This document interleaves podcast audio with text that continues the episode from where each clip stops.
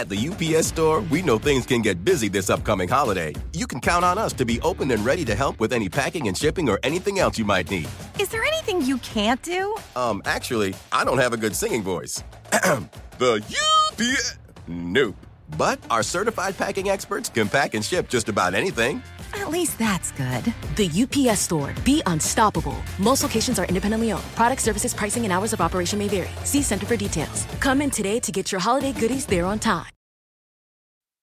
I first started running about 15 years ago as a way to quit smoking. Back then, my running clothes were very Rocky Balboa. So, sweatpants, sweatshirt. Anyone who goes hiking or trail running knows that it's a lot easier and a lot more fun when you're wearing the right gear. Janji makes performance apparel that'll take you farther on your runs and hikes. They have this merino wool hoodie that I wore on multiple trail runs this weekend. It's soft, it's warm, and most importantly, it does not get stinky when you get stinky. Another reason to love Janji is that they donate 2% of all sales towards clean water projects, raising nearly $1 million so far. Head to janji.com to find your new favorite trail wear, outdoors accessories, and essentials. And use the code OUTSIDE for 10% off at janji.com. That's J A N J I dot com with the code OUTSIDE for 10% off. When I was a little kid, my whole family, grandparents included, packed into a Dodge Caravan and went on a two week road trip to Wyoming. We saw the rodeo in Cody, a grizzly bear in Yellowstone National Park, and an epic thunderstorm near Devil's Tower. On that trip, I fell in love with the West and the natural world. This might sound cheesy, but it kind of made me who I am today. Wyoming has it all breathtaking hikes, kid friendly museums, two of the coolest national parks in the country. The truth lies west. Discover yours at travelwyoming.com. This is Outside In, a show about the natural world and how we use it. I'm Justine Paradis. On May 21st, 2021, a man by the name of Sunderlal Bahuguna passed away from COVID. Not many in the United States noticed. His passing didn't make the news in any of the major outlets in the US. But it got extensive coverage in India. Sunderlal Bahuguna. Sunderlal Bahuguna or Chipko Andolan. Sunderlal Bahuguna, a pioneer of the Chipko movement against deforestation in the 70s. Sunderlal Bahuguna died due to COVID 19 at AIIMS Rishikesh on Friday. The 94 year old activist. The reason Bahuguna's death was big news there is because he was the most well known leader of a movement in India called the Chipko movement. It was a movement that took place in the 1970s in a region of the Himalayas. And that was a watershed moment, inspiring greater environmental consciousness across India, as well as other environmental movements across the world. Our producer, Felix Poon, tells this story about the life and legacy of Sunderlal Bahuguna.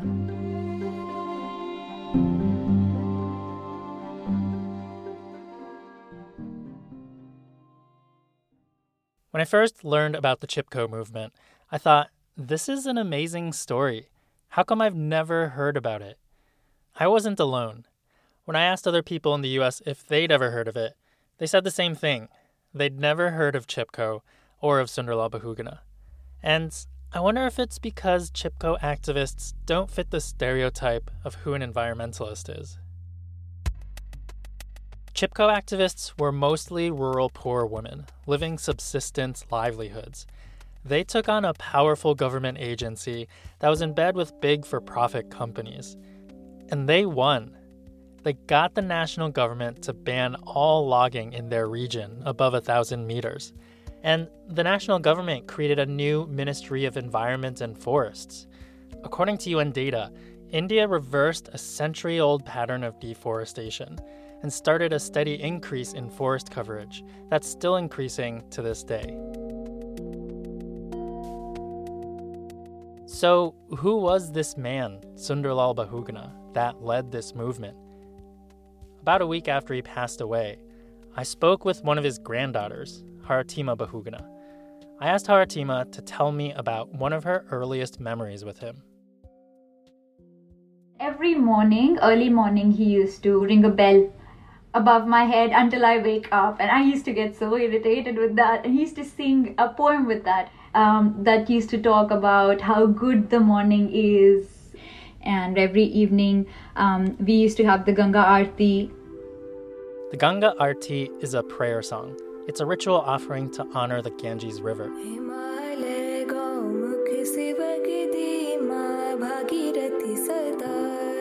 This is the Ganga Aarti, sung by Haritima's sister, Saumya Bahuguna.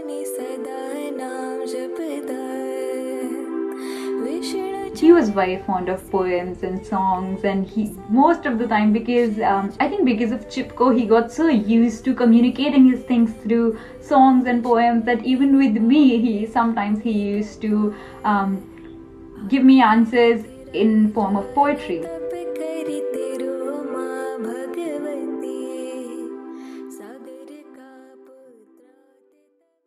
It all began for the Chipko movement in the foothills of the Himalayan mountain range, in a region called Uttarakhand.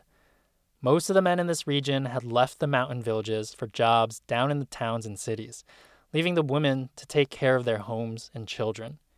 And to do that, they depended on the forests. They harvested firewood for heating and cooking, and grass to feed livestock. And they even got their drinking water and medicinal herbs from the forests. But the forests were disappearing. Trees were logged to make railroad ties, furniture, and sports equipment. And so, as time went on with this deforestation, these women were having to walk further and further just to get their daily necessities. And this is difficult work, trudging miles and miles, hauling heavy bundles of wood. The tipping point came when the government granted access to a sporting goods company to cut hundreds of trees, when they had just denied a local co op's request to cut down just 10 trees. This infuriated the co op members. So when the company sent their lumbermen to cut the trees in the forest, the villagers confronted them. And this first confrontation was led by the men from the local co op. But most of the confrontations after that were led by women. The forest guys were shouting at us. We'll put you in jail. Why are you talking? We women lay down, didn't let the forest guys go ahead. They said, What do you think? We'll strip you naked and send you. This is a clip from a documentary called On the Fence, which you can find on YouTube. Go on, you lumbermen, go. Leave the jungle forest. Leave the axe. Save the forest. That's the song we sang. Come, sisters, come. We'll save the forest. We'll grab and bring the axe and saw. We'll save our forests.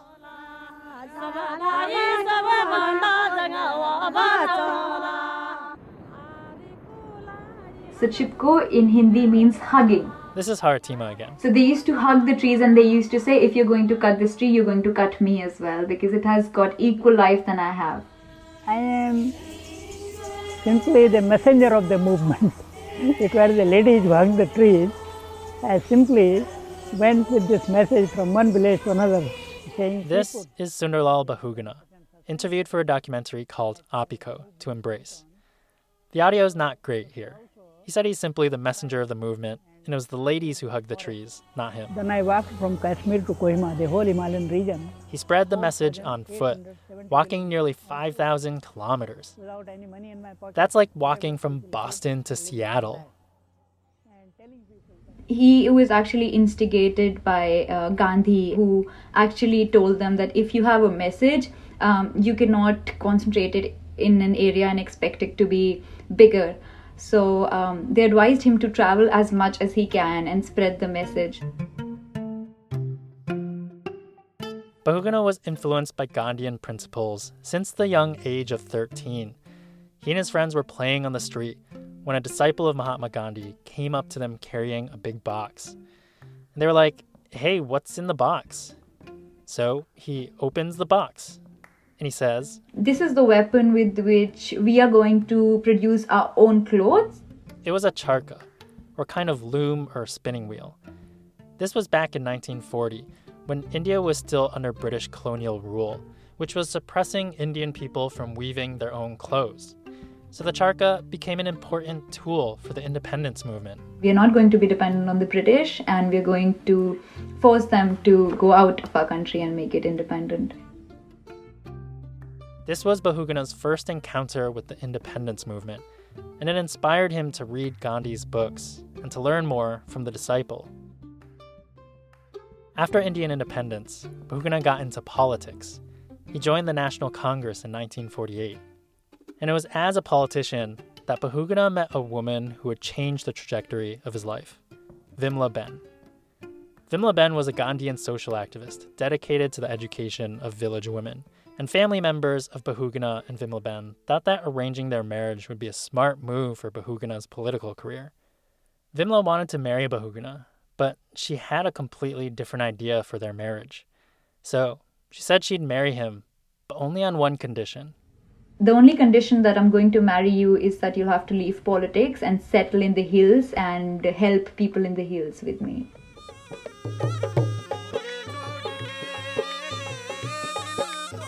And that's what he did. They got married in 1956, and Sunderlal Bahuguna left politics. They moved to a remote village where they set up an ashram dedicated to the education of village people with no restrictions of caste or gender.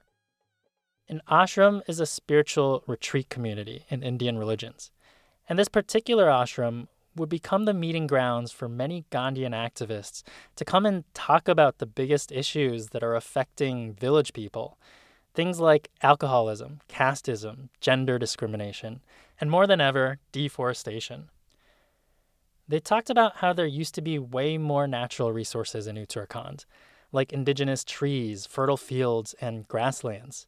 But so much of these had been replaced with pine tree plantations, these monocultures that might be great for commercial logging, but are terrible for the local ecology. Because pine trees don't soak up rainwater in the same way that the indigenous trees did. And so the result was more environmental degradation, like soil erosion, floods, landslides, and drought. And this all impacted women the most.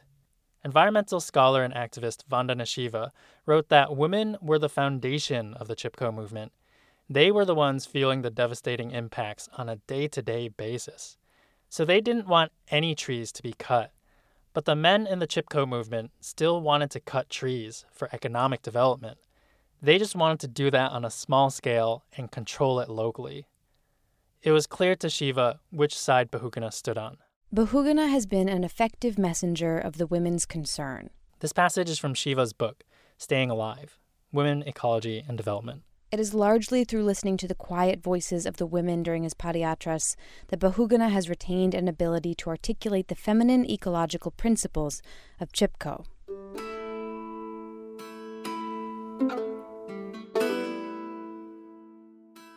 Women were the backbone of the Chipko movement, and this was true of Sunderlal's wife, Vimla, as well. He said he was just the flag of the movement, and Vimla was the staff that held him up. Bahuguna became the face of the movement to the Indian national government.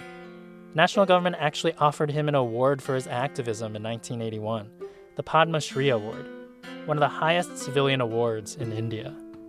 He refused the award. He refused because even till then, the government has not banned um, forest uh, deforestation in Uttarakhand. Here's Haritima again. He's like, I do not deserve any honor or award until what I want is not done. Less than two months after Bahuguna's refusal of the award, the government finally bans all logging above a thousand meters in Uttarakhand.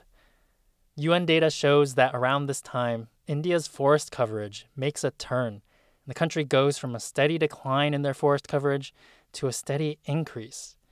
That increase is still going today. What do you think is your grandfather's legacy? What is Sunderlal Bahuguna's legacy? Legacy.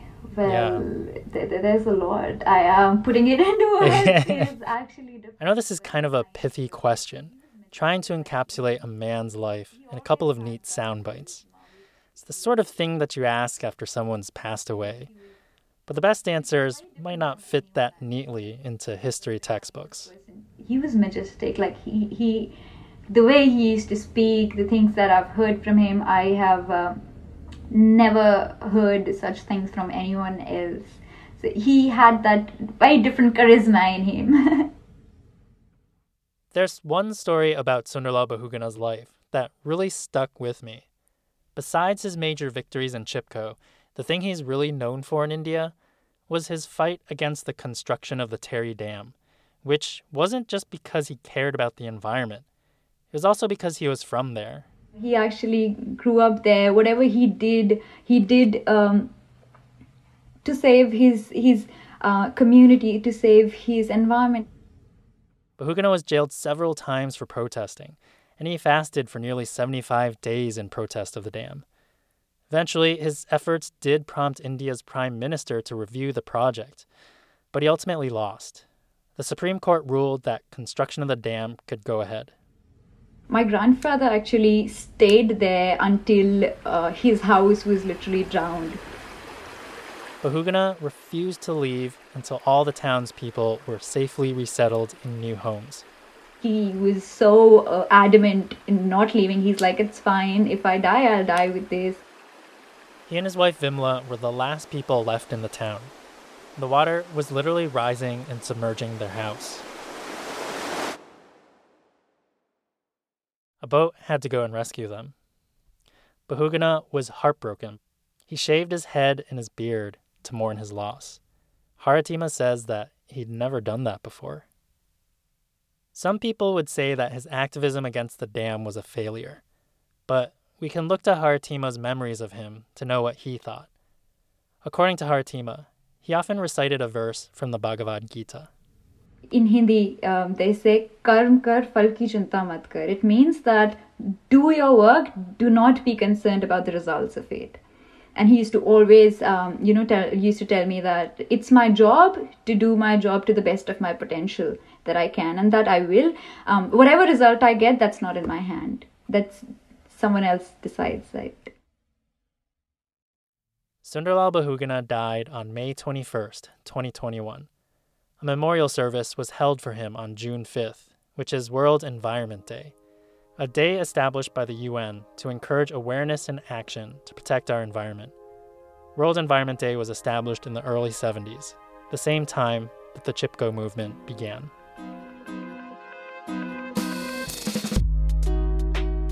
That was producer Felix Poon on the life of Sunderlal Bahuguna. Excerpts of Sunderlal Bahuguna and sounds from the forest came from the documentary The Axing of the Himalayas, which is available to watch on YouTube.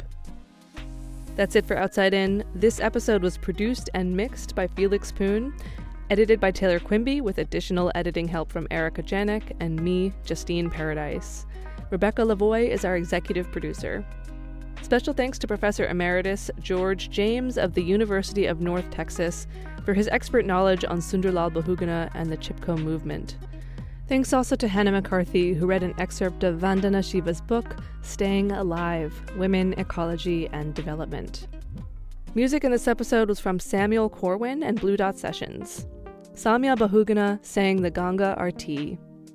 Our theme music is by Breakmaster Cylinder. Outside In is a listener supported podcast from New Hampshire Public Radio. You can support the show by donating at our website, outsideinradio.org. And thank you so much.